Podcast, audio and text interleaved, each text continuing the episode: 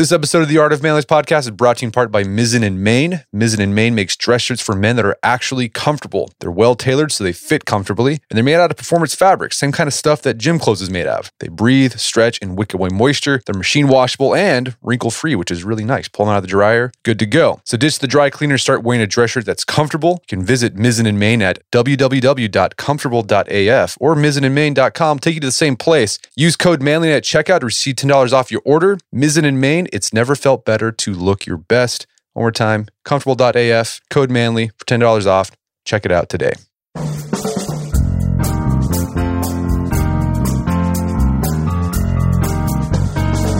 Brett McKay here, and welcome to another edition of the Art of Manliness podcast. Why do people sometimes fall in love with someone who is all kinds of wrong for them? Their friends and family see lots of red flags about their partner, but they themselves miss these warnings entirely, sometimes to catastrophic consequences. My guest today argues that these kinds of errors in relational decision making happen when someone lets his heart rule without also heating his head. His name is John Van Epp. He's a counselor and the author of the book How to Avoid Falling in Love with a Jerk. We begin our conversation discussing what society's default template for creating a successful relationship looks like and how it leads people astray. John then defines what makes a jerk a jerk and the signs you're dating a jerk. He then explains why it is that people so often miss these signs by using a model of how attachment develops in a relationship. And I think this model is super useful in understanding relational dynamics, and you don't want to miss it. We then discuss why men need to do a better job in helping pace relationships instead of only letting women set the tempo. And we end our conversation discussing the things you need to know about a person that you're forming a relationship with, including the relationship skills, family life, and values before you escalate your commitment to them. After the show's over, check out our show notes at aom.is slash love thinks.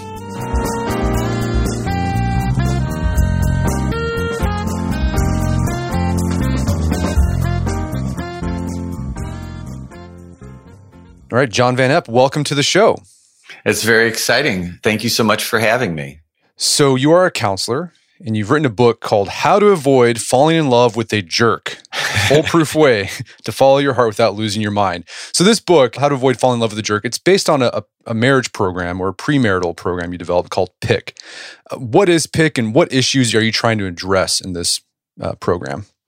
Yeah. So, way back in the mid 90s, I developed the concepts, kind of worked it through, and put it in a certification course where people could get certified to actually go out, get our workbooks, get this training and facilitate it in their own respective locations. So that was kind of my multiplying my efforts. So it's not me doing all the work. And it really took off. We started to have singles organizations. The military grabbed it as we headed into the 2000s. Social agencies, community initiatives that had federal and state grant money. And by the time we reached the end of, of 2000s and hit 2010, 11, we had over a million people having gone through the program being taught by all these certified instructors. And in the middle of that, McGraw Hill published the book. So the content of the book and then the course itself has a lot of overlap. And, and, with the PICK program, uh, is this for people like couples who are thinking about getting married or about to get married, or even people who marriage isn't on the radar yet, but it's a plan later on in life? Well, sure. So I, I, think if if somebody is in a serious relationship, I, I think this would be really great material for them to go through. But I really, to be honest, it was designed to go what I call upstream. I, I wanted to reach pre-relational people, people that were just maybe had been in a relationship or young people even or divorced people that came out of relationship and they were just kind of saying, Hey, we need a better template of what to get to know about somebody and how to build a healthy relationship because the template we've used or the template we've learned just isn't really effective or it's not worked. And so that was really my target audience. And, and it's been that way. We've had over a hundred thousand kids in public schools go through the PICK program with, with, you know, instructors coming into the school systems and teaching it. And that's been pretty cool. So it's pretty far upstream. And then, you know, we've worked a lot with adult singles of all ages. So, um, I think that that's really the primary place where I'd really like to see your listeners say, hey, let, us look into this even more. I, you know, I'm not interested in a serious relationship right now. Okay, good. You are the very person that I want to look into this material and think about it and take it because now is the best time pre-relationally. Well, I think it's interesting you you you're, you're teaching this stuff to high school students because this is like important stuff like your your marriage, your relationships like one of the biggest things that have the biggest impact on your life.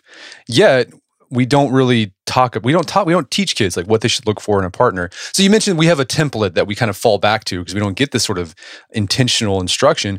What does that template look like and why isn't it not effective? Yeah so the the template that people fall back on is usually what i consider to be several different unanalyzed beliefs that tend to drive the the culture at large. One is intuition. I'll know when I know. You know, when I'm when I'm in with somebody, it's kind of the click factor.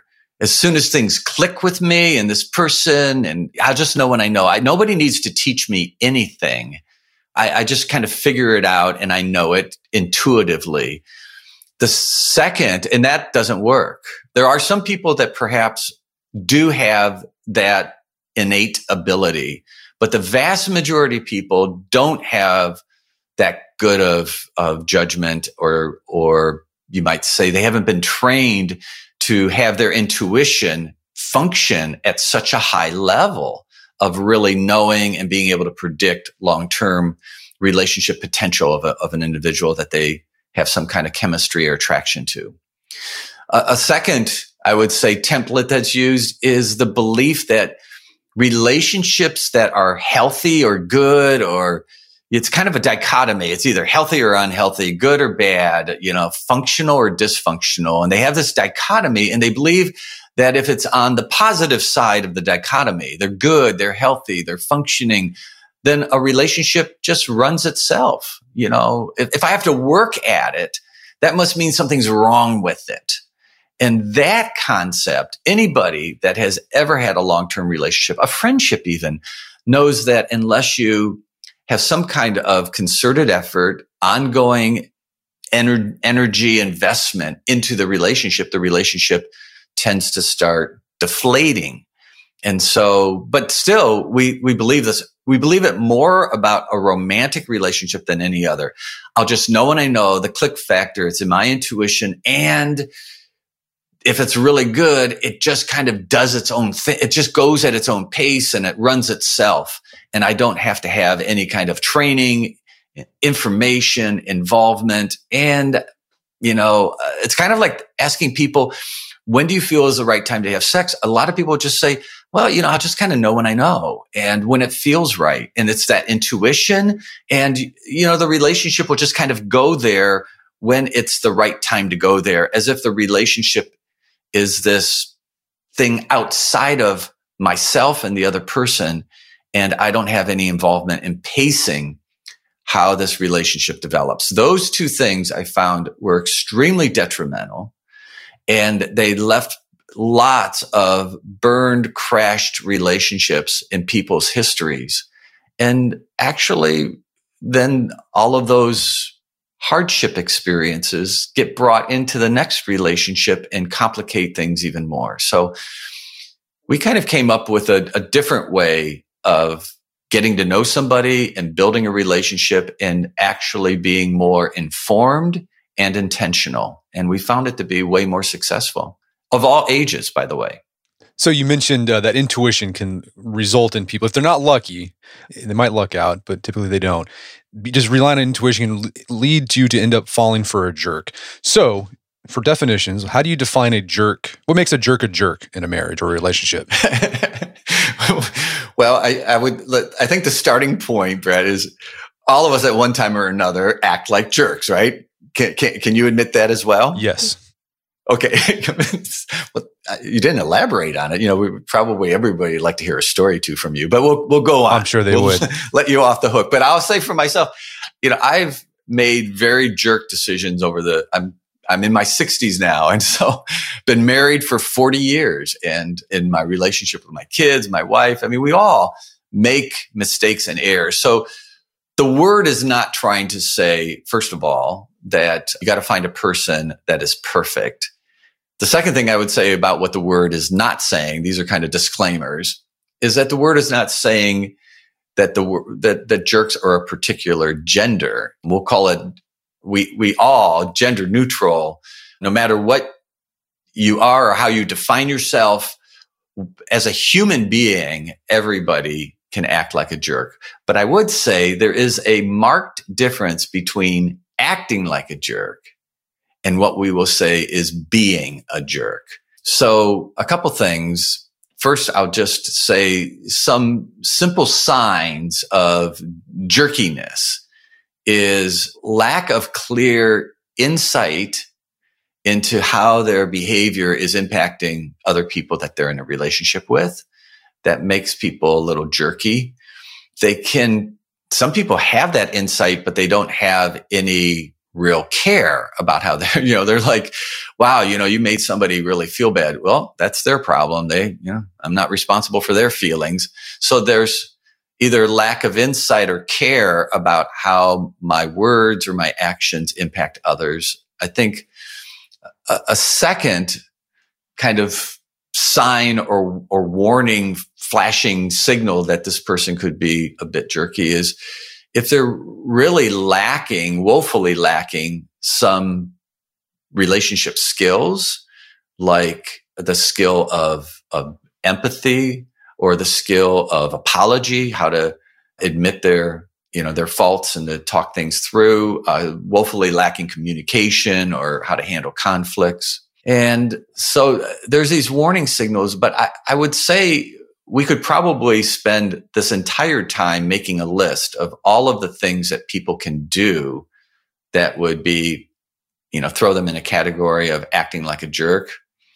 But the bottom line of being a jerk is they have a persistent resistance to addressing and actually changing whatever gets put on the table is bothering others. So, in other words, when you're in a relationship with somebody, one of the key areas to kind of look for, it's a, it's more, I call it a global characteristic of a person is do they have the change factor?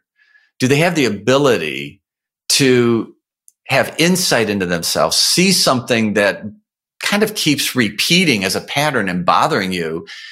And when it gets put on the table and you talk about it, they actually take it to heart. They take responsibility and they do something to make a change. That sounds simple, but there are a lot of people in relationships that are unwilling to address issues that a person's put on the table or maybe multiple people put on the table that, hey, this is something about you that offends others, bothers others. I really like to try to change this. Well, and they have um, a defense resistance to that. So I would just start with a very kind of simple definition of the difference between acting like a jerk versus being a jerk is whether a person has the change factor. They have a willingness to be open and receptive to something about themselves that, that needs to be addressed and changed. And they put in some concerted effort to do it.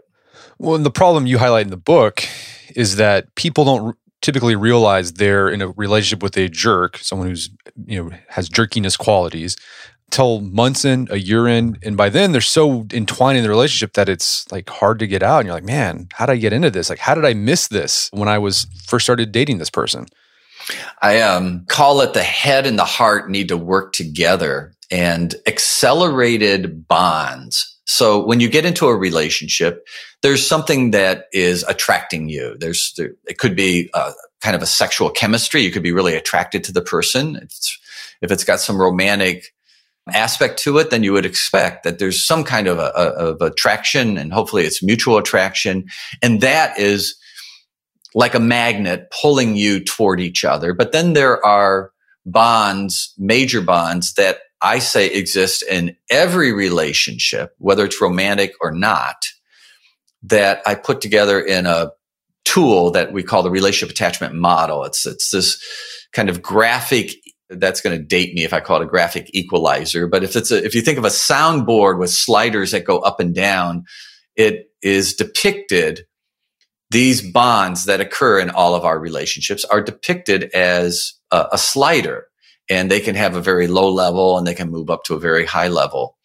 And what I say is there's somewhat of a progression. People don't realize which bonding, you know, factor, which, which aspect of the relationship is going up really high, but they get into a relationship and some of those areas of connection in the relationship, what I call these bonds, some of them go up super fast, almost superficially, and they don't fully know the person. So the, the know is actually the first of the five sliders, how much I know this person or they know me.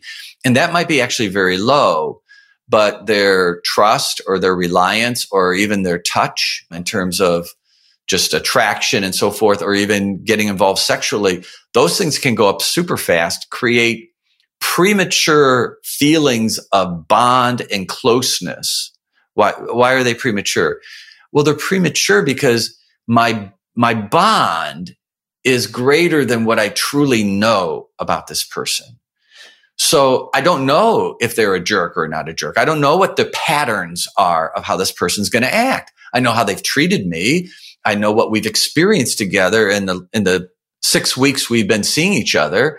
And now we're sleeping together and I'm kind of like dropped my friends and I'm spending bulk of my time. So another slider in, in this model I developed is called rely, how much I depend on this person or how much I've kind of put into a sense of them depending on me or me depending on them, how we're meeting each other's needs. So we're, a lot of my needs are now all getting funneled into this relationship with this person of six weeks.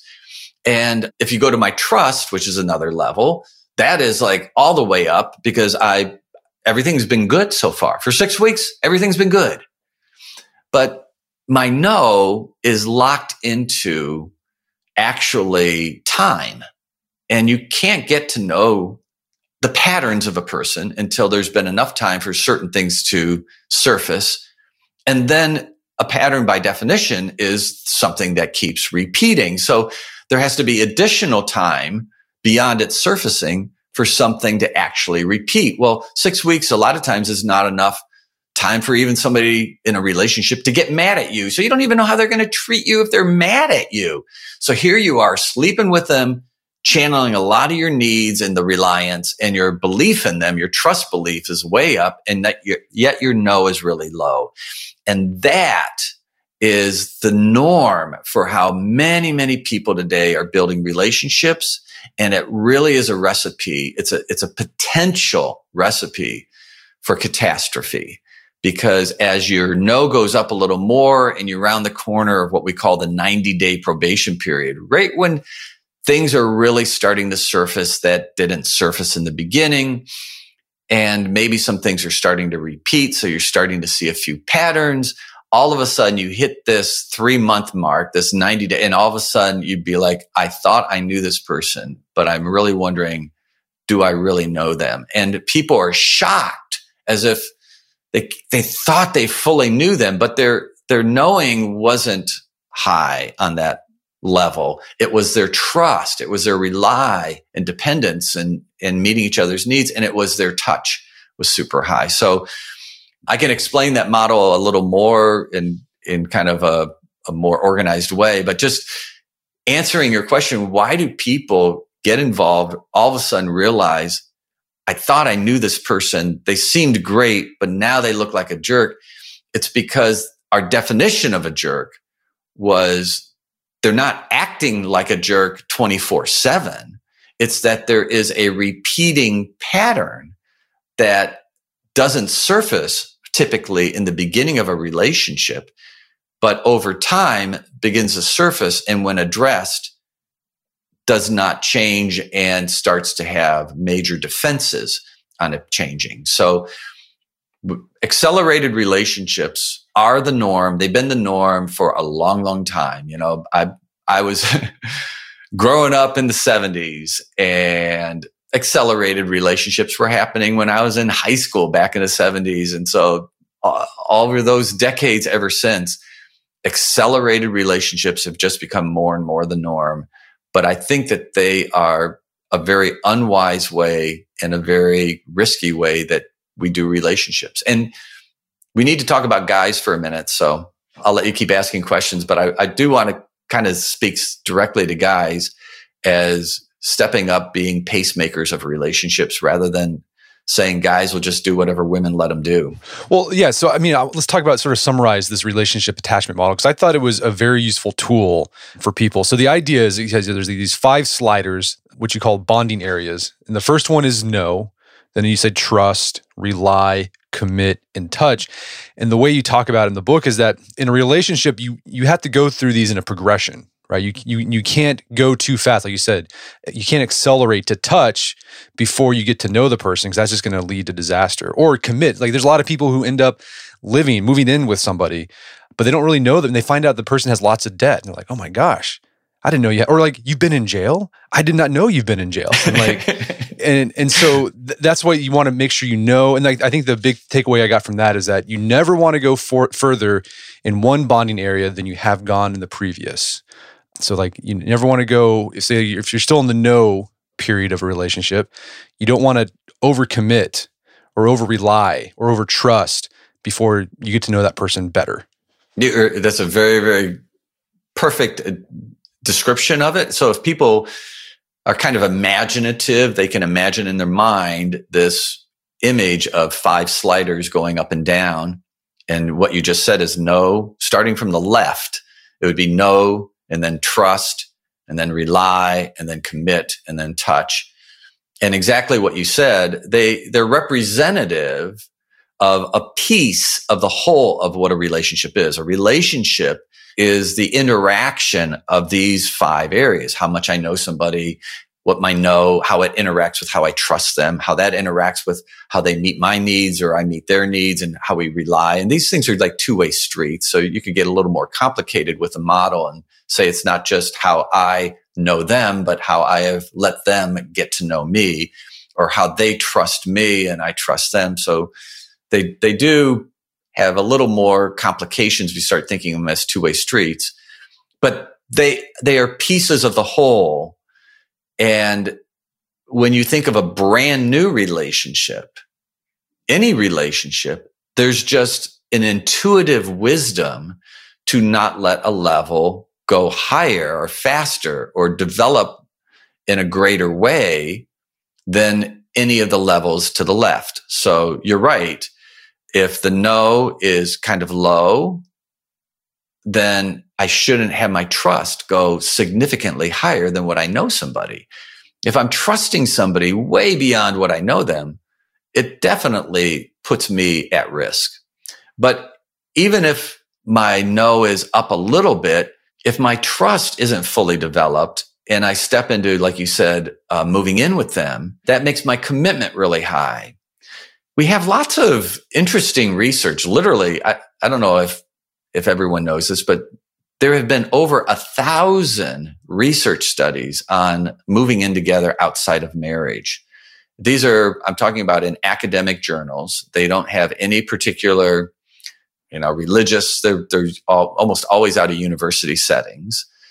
But, and then there are, because there's so many research studies that have been done, there have been what they call um, meta studies, which then take you know, all of the research that was done from like 1980 to 2015.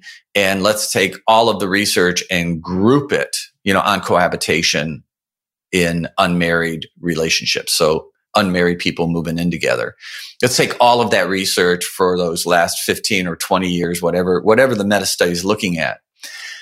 Basically, a summary of it confirms this logic, this intuitive logic of my model that the people that move in together are forming a reliance way higher than their trust typically and way higher than what they know somebody. So the know trust, rely, commit, touch progression, their rely is really high. Their touch is really high. Their commitment is kind of skewed. They, they don't want to go to a full commitment of marriage, which truly is historically the greatest commitment. It is, it is, you know, we are going to commit together to be together as a union for life. That's been the historic definition of what marriage is. So it, it is the highest, and they, they're not ready for that, but their rely is really high. Their commitment is, is a little bit crooked, you might say, and mid range. Their touch is all the way to the top.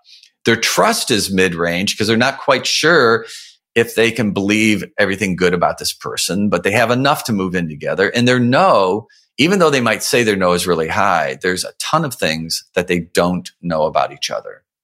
What all the research in the meta analysis, as well as most of the individual studies, you can't really find any good research that says this approach of moving in and then eventually getting married is producing better marriages. But there is a lot of research that says the breakup rates are significantly higher than the breakup rates in marriage. And you might be like, well, that's good. So they move in together. They realize it's not going to work out and they break up.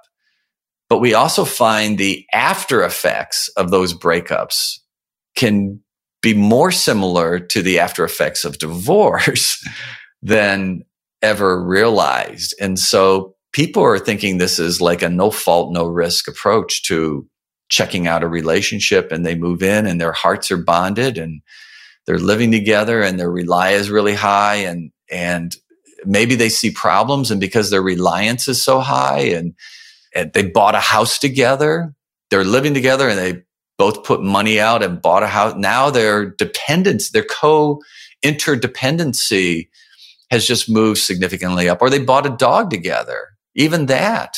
Or in the millennial generation, which is what, maybe 22, 23 years old to 38 years old now, having a, having a kid eh, when you're not married in that generation is now over 50%. It's 55%. And just a quick stat they looked at these moms that are having kids when they're not married and they asked them, how many of you are going to eventually marry the father of your child? Well, it was around 70% said, yeah, you know, we're going to marry the father of our child. They did a five year follow up with these millennial moms and only 16% five years later had married the dads and over 50, it was actually 65 plus percent had moved on to another guy. So just think how complicated life is becoming. So I, I, I, I am elaborating on what you said, but there is an intuitive logic that says as you get to know somebody, and we can talk, Brett, about what does it mean to get to know somebody? What are the key areas? But as you get to know somebody, let the ceiling of how much you truly know them. Let that set the ceiling of your trust. And as you are getting to know them and te- che- you know checking out your trust based on that, we call it the three T's. By the way, you got to talk, so that's good to get to know them and build trust. But second T is you've got to be together in various situations and moods and you know, kind of states of life, you know, when they're stressed or when they're angry or when they're, we already said, when they're mad at you. This togetherness and diverse moods and settings takes the third T. It takes a lot of time. So if you let your know set the ceiling for your trust and how you know and believe in them as that's getting tested out, you keep pulling back your reliance to to keep a little bit of a balanced life, not overly investing. The same with your commitment. And if you pace it that way and then you do everything you can to hold your physical involvement with them in check. I, I know everybody's like, man, just you gotta you gotta jump in the sack and check things out right away. But all research from biological to to psychological and social finds that jumping in the sack with somebody, even in a hookup, creates chemicals in the brain that prompt a sense of connection and bond. And so we're creating bonds that don't match the other kind of areas of the relationship. And this skewed kind of like sense of I'm, I'm bonded to them I can't stop thinking about them. I'm spending my time with them. but this other area is not fully developed, like how much I know them, whether I can fully trust them. These areas are not fully developed. Whether they really will meet my needs in responsible ways or whether, whether they will be kind of more self, self running and self focused. And, and I, and I didn't realize that for the first few months. Doing a relationship with the logic of the relationship attachment model, that kind of intuitive logic, don't let a level go higher than the previous to the left. That has saved a ton of people heartache and decisions and help them to kind of use it as I call it a relationship GPS system to help them navigate their relationship in a, in a way that is wise and safe and actually very rewarding. We're going to take a quick break for a word from our sponsors. The Strenuous Life is an online platform that we created to help you turn your intentions into actions. We've done that in a few ways. We first we created a series of 50 different badges based around 50 different skills. There's hard skills like self-defense, wilderness survival, outdoor skills, soft skills like public speaking, social skills, personal finance, how to be a better husband, better father. We also provide accountability for you for your physical activity every day, doing a good deed so you're starting to think outside of yourself and thinking about something bigger. And then we also provide weekly challenges. They're going to put you outside of your comfort zone physically, intellectually, socially, and besides besides the uh, weekly challenges and the, the daily check ins and the badges, TSL platform also provides a way for you to get together with other TSL members in your area so you can meet up in actual physical space and start doing stuff together. And the guys, the meetups are, it's a ground up thing. They're organizing it themselves. Some events are really simple just to get together for a ruck for an hour, but then other groups are planning these multi day events where they're doing all sorts of stuff, camping outside and working on TSL stuff together. So it's a real community that's been formed here. If you'd like to get in our next enrollment, head over to strenuouslife.co. You can see everything that's involved with the Strenuous Life, and then make sure you get your email on our waiting list. That will help you be the first one to know when enrollment opens up. Strenuouslife.co, check it out, and make sure to get your email on our waiting list. And I hope to see you in one of our next enrollments for the Strenuous life. And now back to the show. So earlier you mentioned uh, you want to talk about guys being kind of taking taking charge and being a part of this pacing of it. So talk to that. Why what role does a guy have in a relationship in pacing the relationship? Yeah, this is uh I mean this has been so I had a counseling practice if I back up in northern Ohio for 25 years and it was a it was something that just bothered me so much. And then after, you know, designing programs, so we have a lot of programs now. I don't have a private practice anymore, but we have a lot of programs that have been trying to do more preventative than remedial work. Obviously, a counseling practice does a lot of remedial work, trying to fix something that broke. And like now, I want to just help people try to avoid things breaking down by making better decisions on the front end one of the things that always just kind of got me was this sense that respecting what a woman wants and what she's willing to, to do in our relationship is the role of the man. He is just to be thoughtful and respectful and not pressure her in any kind of way. And if he does that, then that is enough to be, you know, an outstanding, you know, art of manliness guy. Okay. And, and I'm like, okay, that is all good, but that's not good enough. The man should, he, he should be selective about who he's getting involved with. He should have some criteria of what he wants from a female and what he doesn't like in a female. And he should definitely have some kind of a value system about how to intentionally pace the acceleration of the relationship. And if she is like on the third time they're hanging out together, she's like, Hey, why don't you come up to my apartment? He, he's like, Are you sure? Is that okay with you? That's great with me.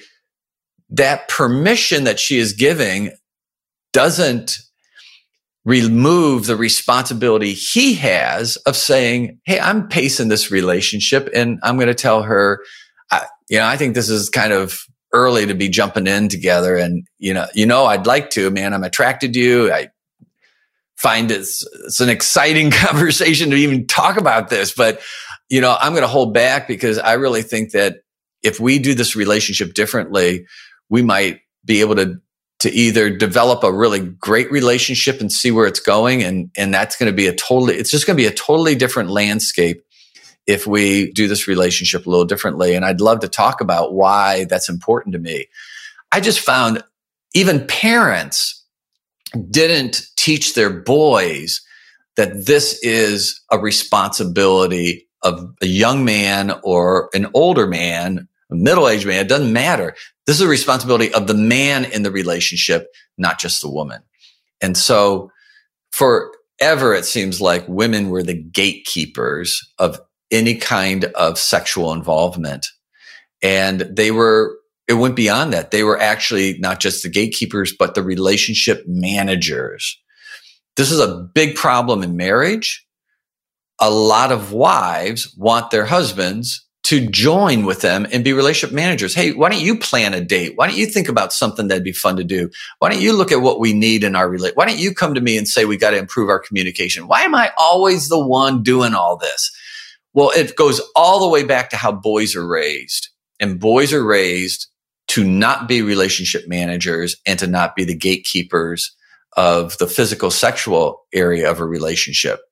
And so I say we've got to up the kind of the responsibility and the, the empowerment of men in relationships. Men should be much more engaged and they should be much more kind of positive about taking this on. Like, hey, this is a this is a good thing. I want to have some involvement. When my wife and I dated back at the end of the 70s, we met in college and we dated in college before we got married for a couple years and and you know, I'm I'm thankful looking back. I was very much a relationship manager. It, meaning, what do I mean by that? I, I was thinking about, hey, what is going on in our relationship? Where are we? What are things we need to talk about? I would bring up topics. I would prompt things. It was a mutual, you know, we both did it. But I can remember even as a 19, 20 year old being very engaged in that way. And I definitely was thoughtful and we talked about what we were going to do in our physical relationship and what boundaries we were going to set and not do. And that, that helped us to establish kind of a best friend relationship that has been foundational now for, like I said, over 40 years. So I, I just think that it's a, it, it, there's no way to get around that. And if we help men develop that sense of role in relationships, it empowers men and gives them way more sense of thoughtfulness and involvement than I think a lot of times they've had in the past. And women will appreciate it too. I I think so. And and what I would say if I mean if a guy's doing this well, so we're not talking about control freaks. So just to put a couple of disclaimers out there, we're not talking about control freaks. We're not talking about interrogation. We're not talk, talking about authoritarian approaches. None of those things I'm talking about. I'm talking about just upping their involvement and being thoughtful about the relationship and actually engaging in the relationship on a regular basis from the very beginning all the way on into long-term committed relationships. And absolutely the, the partner will be very, very appreciative of it. And if, if not, then that, that guy ought to really step back and think about what does this say about this partner that doesn't like me getting involved and taking some charge of this whole arena of you know what we do together what we talk about and what our physical relationship is like. What, what, what why is she like this? You know, what does that mean about her? Because I, I would say that's a red flag. So yeah that idea that you know happy wife happy life that no that's not good. It's probably going to lead to a lot of heartache and just not having a good time. Happy wife. Well if that if that is interpreted to be happy wife, happy life. So all that means is I can be to- uh, totally passive. If that's the interpretation, then I agree that that's not a good. But if happy wife means, hey, if I do, if I engage, if I've involved, if I'm helping to pace the relationship, if I'm managing it in, in a mutual way, if I'm thinking about what she needs as well as what I need, and we're putting those things on the table and I'm and I'm an initiator not just a responder and if I am doing those things I would say you're going to have a much happier wife and a happier life as well because those are the things if you read all the books they'll all be saying the same thing guys need to step into that kind of involvement. And I'm just putting it upstream at the very beginning of a relationship. Guys need to be stepping in and they need to be told this is a good thing for you to do. So let's talk about um, kind of delve deep into the, the know factor because in the book you spend a lot of time in this know area of bonding because I think it's hard in the in the in the, the, the dating arena today oftentimes people are dating complete strangers. Like they meet at college, they're from, you know, their potential partners from Detroit, they're from California. It used to be like way back in the 19th century, like you grew up in the same hometown, families knew each other, generations, like you you you knew the person. Not so anymore. So what does it mean to to know somebody in a relationship? Yeah, you're so you're so right. I, I came across this book written right on the edge of the 1950s. So it was kind of coming out of the 40s, which was if you think back to history, that's, you know, World War II and we came out of the Depression and all those things. And it was also the era where we had not quite yet stepped into the 1950s of suburbs, right? People lived in the cities. And anyway, it's a, it was the by Burgess, the leading sociologist of that time period. And it was a book on called, I think, Love, Marriage, and Courtship. It was a great little book I found. And I came across this study that in the 70 percentile, I don't remember exactly if it was 73 or 74%, but of the people in a study in the city of Philadelphia, people that got married, married somebody that they had lived within six blocks of. So 70, we'll say that we'll up at the 75%. So three out of four people were marrying somebody that was in their neighborhood. And you're absolutely right. That is not really what's going on in this day and age. People are meeting online and building long, you know, long distance relationships on a very, very regular basis and meeting in different settings where they have come from, you know, backgrounds that are very diverse. And the diversity is great. I love diversity, but understand diversity makes figuring out compatibility much more complicated. It's not that relationships have become simpler. they've become more complicated. And yet the relationship information for what we're talking about being upstream has, I think, really been depleted. So you know, the people guiding the process and friends and relatives and family, you know, it's just kind of all dropped off and people are, are marrying much later. So they're more independent and on their own. And they almost become dependent on, you know, like assessments online. Like I'll, I'll take eHarmony and then I'll do this assessment and it will start helping me connect with people. And, and okay, so this is, this is where wisdom is found is in some kind of an online assessment. And I, I like things like that, but I think we need to go way, way beyond that. So empowering singles with key target areas to explore and talk about in their relationship. These are the most important areas to get to know. And we want you to, to understand them, to have some in-depth kind of information about them, because you are the one running your relationship, not some online assessment. You're the one that is ultimately making decisions, not some algorithm. And so we want you to be empowered with this so you can go into it. This really came out of Brett when I was in my private practice in the mid 90s. I was also teaching marriage and family coursework in graduate school. And I came across some research that had to do with characteristics of people before marriage and how they predict some kind of outcome after marriage. So they, some of them were individual characteristics. Some of them were kind of relationship characteristics, but they were things basically that you could get to know about somebody before marriage that predicted how that person seemed to function after marriage and what the outcomes would be. And I thought, I wonder how many research studies have been conducted on something about a person, uh, you know, like unmarried characteristics that predict marriage outcomes. So I set myself, and that's really how this book came about.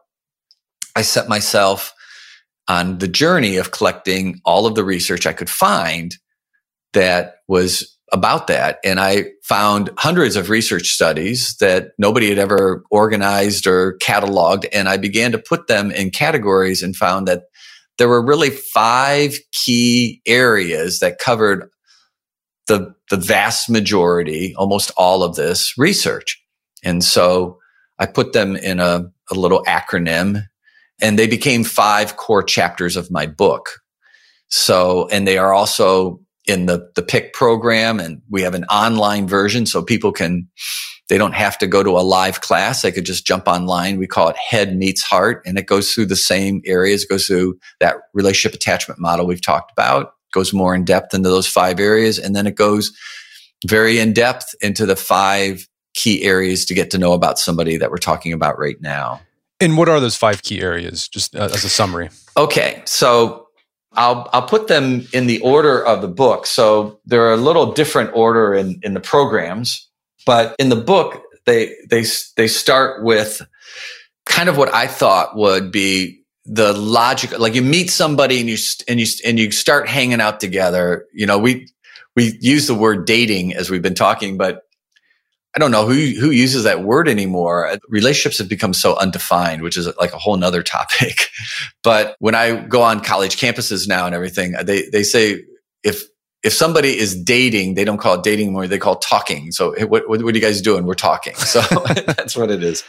So I just tried to be like, okay, what would be the logical progression of these five areas? And they're not, you know, it's not cut in stone and they're not like finish one and go to the other, but usually the first thing that you begin to see is what I call compatibility potential. So you see, like, you're talking to somebody and are we, it's that click factor that I mentioned earlier. It's that sense of chemistry. It's some commonality. And so I define three major areas of compatibility that I think go a lot deeper than just that initial, but I think that's kind of it. You know, do we, do we feel a little bit compatible with this person? And then the second major area is relationship skills. And so you kind of figure that out. You know, how does the person talk? How does the person handle themselves with me? How do they interact with me in terms of their skill level? If you think of a relationship skill, if we want to define that, just think in relationships, there are activities that we do. We talk, we share, open up. That's all parts of talking. We plan things to do together. So there's activities, whether it's recreation, whether it's a project, whether it's work. We support each other. We make priorities.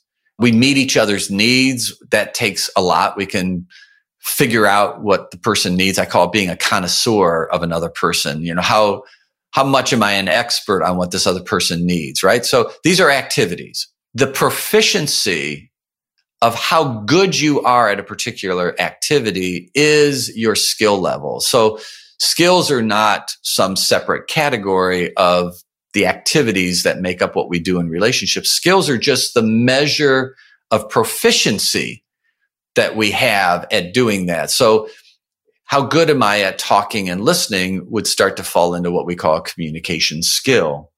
So obviously you start hanging with somebody, you not only initially see this first category they said of how are we clicking? What's our compatibility? What's our chemistry? But then you also are doing activities together and you start to see how good they are at these particular activities. Those two things, by the way, are not enough to really tell you what this person is like. They are important areas, but there are other areas that don't surface so quickly. And the third one is what I called a relationship scripts, how a person treats everybody else. Like what, forget about how they treat you. Think about how they treat a coworker or an authority figure or uh, you know, their family or extended family or, or how they treated an ex or how they broke up with that ex or how they talk about people.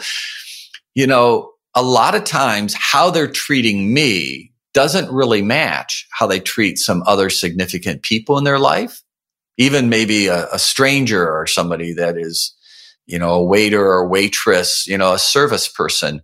Sometimes how they treat these other people in other arenas is starkly different than how they treat me. But I like how they treat me, but you know, so that's their business. But a lot of times those scripts over time start to get turned into the relationship and they start surfacing in the relationship. So they, they're not a good friend. They don't like pay a lot of attention to a person that they're quote friends with or maybe certain family members. They kind of tune them out. They don't look very conscientious toward those people and, and they never like pursue, like, shouldn't you call your brother or yeah, whatever or your friend, you know, your friend always reaches out to you, but you never really know, reach out to them. And you see this kind of passivity in how they treat others, but that they're so involved with me and they're constantly with me and they're constantly talking to me. And we've been together now two and a half months. And man, I, I don't even pay attention to their relationship scripts with others. Huge red flag because it's really likely that as you round the corner from three months into maybe 13 months, passing your first year, all of a sudden, or maybe even second year, you start to see some of those relationship scripts are starting to become normative in how they relate to me. And that was, I could see it in the first couple months of our relationship, but I, I minimized it because I didn't think it had any significance. Compatibility their actual skill level of relationship activities and, and things that they do, the scripts of how they treat others, their relationship patterns with others. That's number three. Now we start to get into the really deep stuff. What they learned, the, the fourth one is what they learned and have taken out of their family upbringing.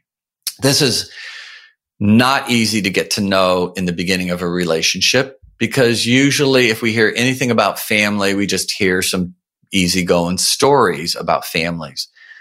But you have to look really hard. Family upbringing, whether it was adopted family, a bi- you know biological parent family, a single parent family, whether it whether it was an institutional, a foster family, or or they group home, whatever. Everybody grew up, and during those you know 18 years, whatever period of time you want to say, they were growing up. They were in, they were experiencing and internalizing things from those family dynamics, from how the family related, how they were treated. And they become some of the strongest predictors of what they're going to then take out and, you know, reestablish in the families they establish or the relationships that they establish in their adulthood. So the, the fourth area is what I would say, what they learned and took out of their family. It's not always what happened, but it's what they took out. And the final one, which is extremely important, and I haven't found anybody to talk about it but me. and that's the conscience. People have a conscience. It's, it's the dynamic value system that operates in them, but there is, there's a relationship conscience. There is a sense of, of not just right and wrong, but empathy is prompted by the conscience. The conscience is like that internal voice that monitors you as you are living life. It, it tells you stop, slow down, don't do that.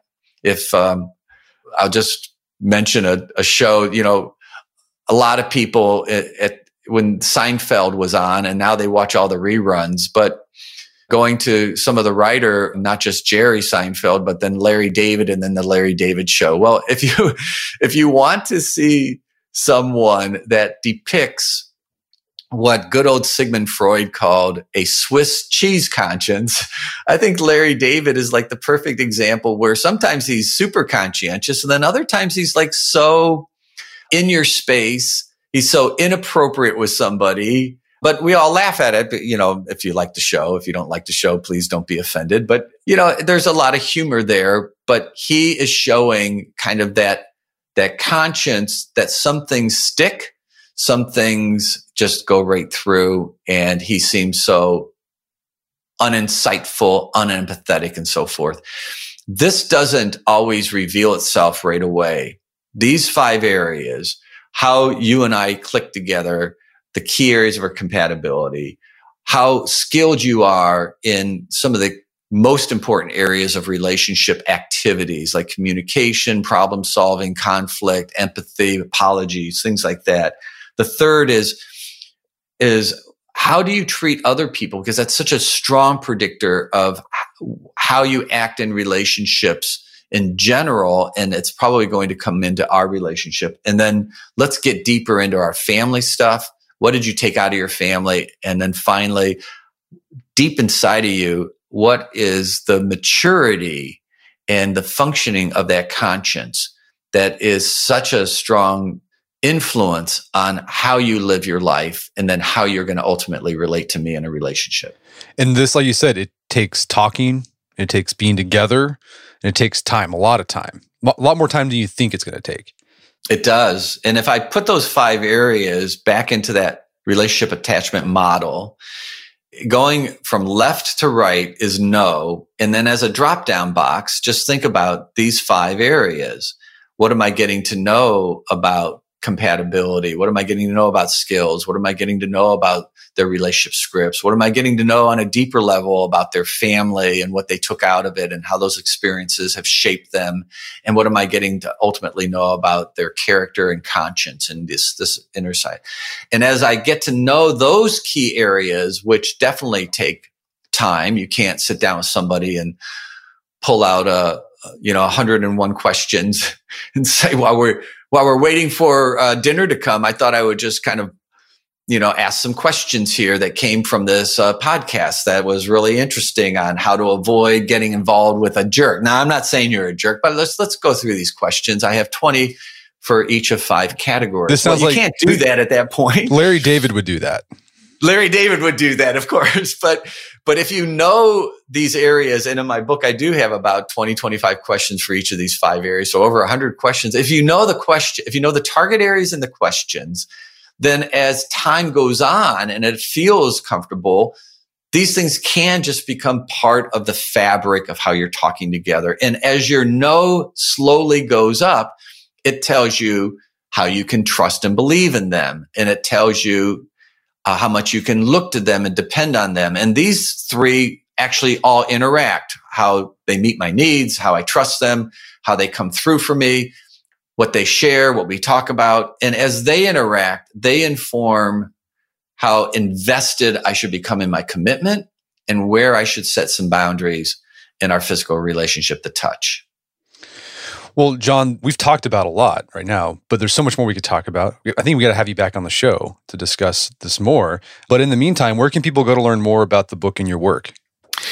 Oh, well, that'd be great. Well, first of all, I would love to come back on anytime. Just let me know. I'd be I'd be glad to. And um, we have some free things, and then we have some things that can be purchased. And so, let me just start with the book.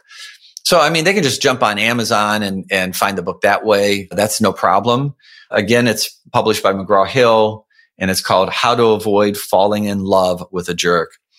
But if they also go to My Love Thinks, like love, L O V E, thinks, T H I N K S, not stinks, but, and it's my, you know, my love thinks, because we say love should think. It should not just be intuitive. The head and the heart should work together. So if they go to My Love Thinks, they can get a lot of free resources. We have a whole library of free resources and we have a blog that's free that is always giving information.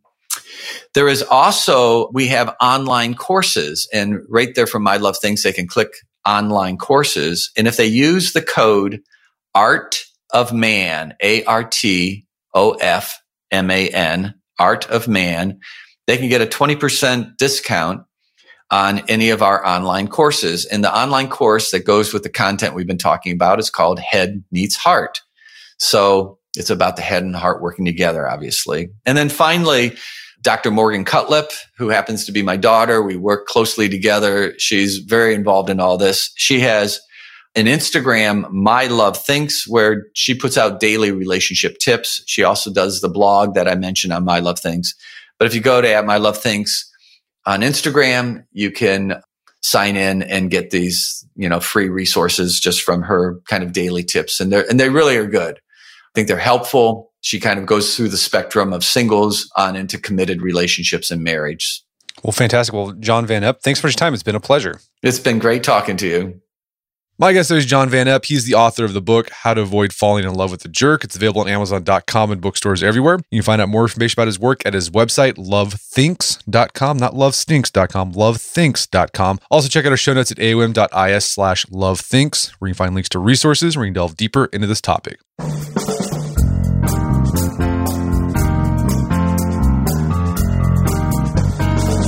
Well, that wraps up another edition of the AoM podcast. Check out our website at artofmanliness.com where you can find our podcast archives as well as thousands of articles we've written over the years. A lot of things about relationships on there. Check that out. And if you'd like to enjoy ad-free episodes of the AoM podcast, you can do so in Stitcher Premium. Head over to stitcherpremium.com, sign up, use code manliness at checkout to get a, a free trial of Stitcher Premium. Once you're signed up, download the Stitcher app on Android or iOS, and you can start enjoying ad-free episodes of the AoM podcast. And if you haven't done so already, I'd appreciate if you take one minute to give us a review on Apple Podcast or Stitcher, whatever platform you use to listen to the podcast. And if you've done that already, thank you. Please consider sharing the show with a friend or family member who would think we get something out of it. Shoot them a text. As always, thank you for the continued support. Until next time, this is Brett McKay telling you not only listen to AoM podcast, but put what you've heard into action.